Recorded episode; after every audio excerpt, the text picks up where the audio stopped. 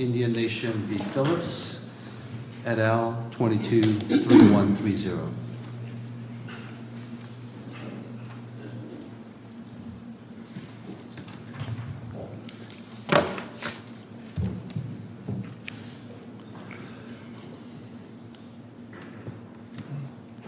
Good morning. Good morning, Your Honor.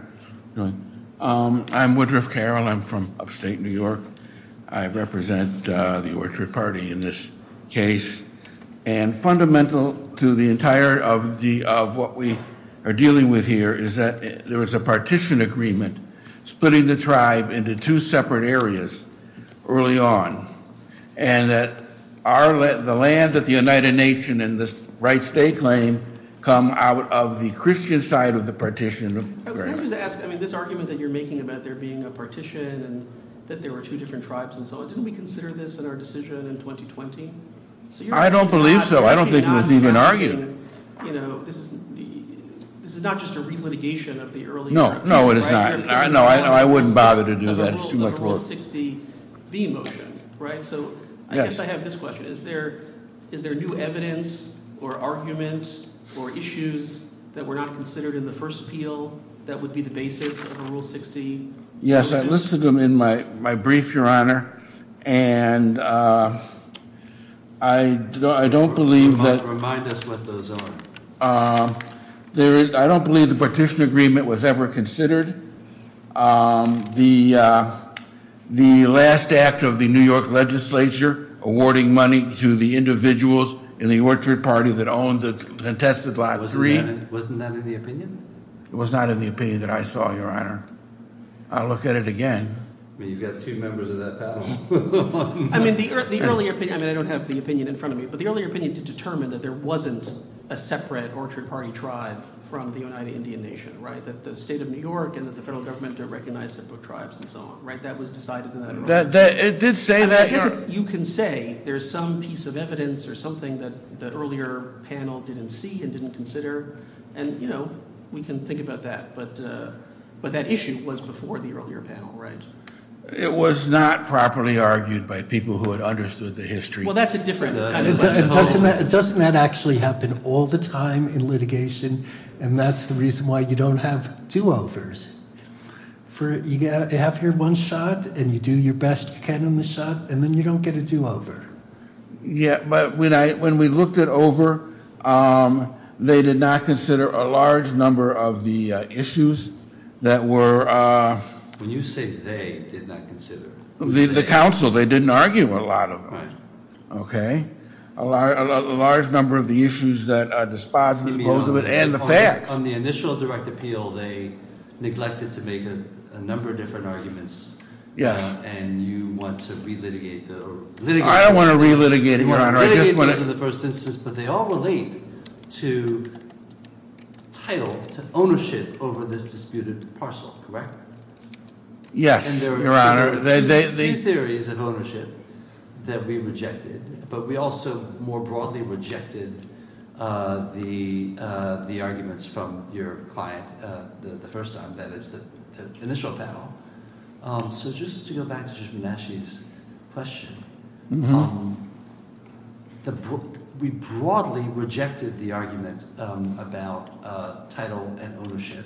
And now you're saying, well, there are actually other sub-arguments that were not made. Is that- No, they're not sub-arguments, Your Honor. They did not present the title chain of this parcel correctly. And it's placed in the partition agreement as being in two separate areas. They split their land and agreed never to uh never to contest it. And our parcel is in the parcel on top of the hill with the Orchard Party in the pagan part of that agreement. And the parcel in the valley is in the Christian part of it. Now, Ray is the Ray and the United Nations succeeded in gobbling up most of the rights of the Christian Party and everything in that area. They've got their reservation and trust down there. And there's been no interaction, and they've not done a single act on this parcel in 200 years. And if we were to remand it and get the Bureau of Indian Affairs filings, you'll see they never even claimed they owned it. That's how bad their claim is to this thing. They have nothing whatsoever they've done on this parcel ever, because they never believed they owned it themselves. So which part of the district court's four reasons do you say was an abuse of discretion? The court had four reasons. All of them. Uh, I haven't heard you argue why any of them mm-hmm. was a abuse of discretion. I've heard you argue why you should win, but not why the court misapplied Rule 60B. Uh, we had, I had a problem getting this together. It came down during the coronavirus, and I had trouble getting into some of the buildings where the documents were. Would you, would you just answer Judge Lyman's Right, question? well, that's the timeliness, that's one of the timeliness arguments. And the other one is, is that because of the timeliness problems, I put it under 60B6. Wait, wait, wait. Do you agree that it's, uh, uh, because one of the things you, you didn't do, um, or appear to have failed to make, and I say you, I mean, you, Yes, sir. um, is to, uh, really tackle anything except maybe arguably the underlying merits. So on the untimeliness issue. Yes. what's your argument? My argument on the timeliness issue is that uh, they have, is that first we have 60B6, of course, which is a catch-all.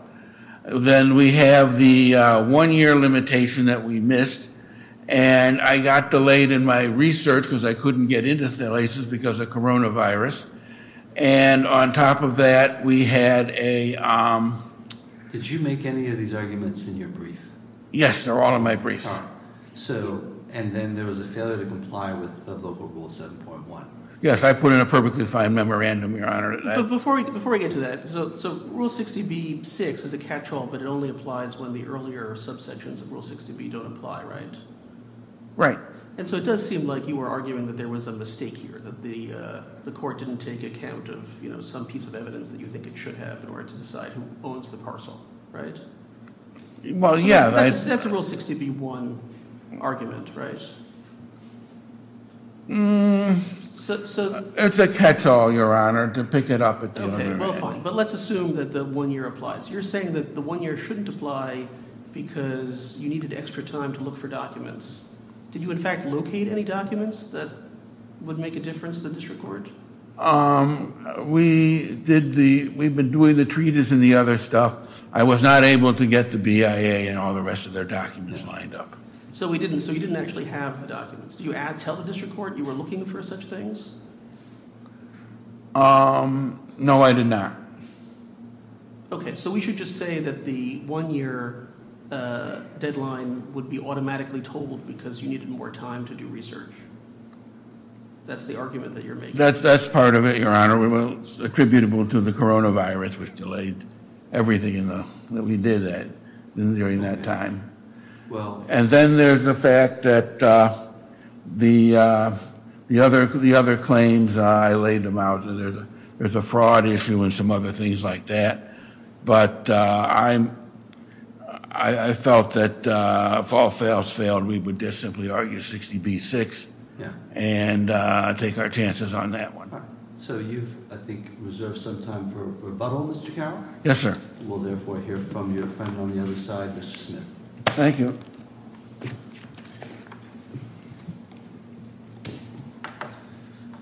May it please the court. Good morning.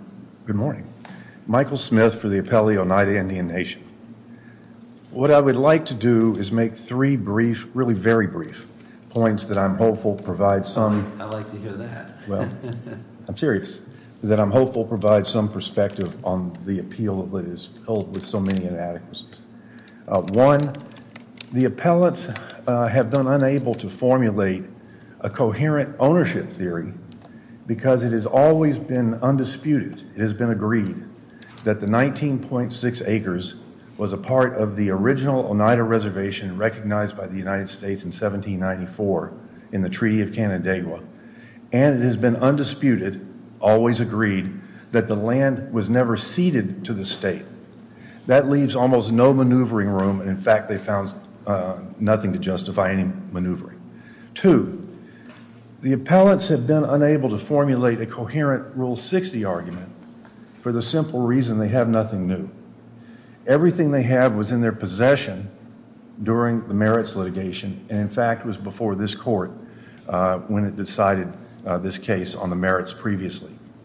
Uh, relatedly, all of their arguments, however they change, however inconsistent, in whatever direction they go, all drill some root down into the 1838 and 1842 treaties that this court authoritatively construed as a matter of law did not affect Oneida title in the land at issue.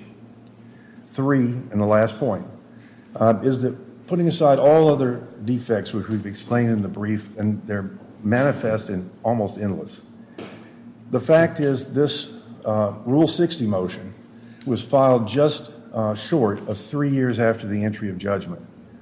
The decisions of this court have held that such uh, a delay is unreasonable under Rule 60C, which requires that the motion be filed within a reasonable time. And in fact, the court has held that much Uh, less time uh, has been unreasonable. And here, uh, the unreasonableness is just underscored by the fact that there's nothing new that could justify delay.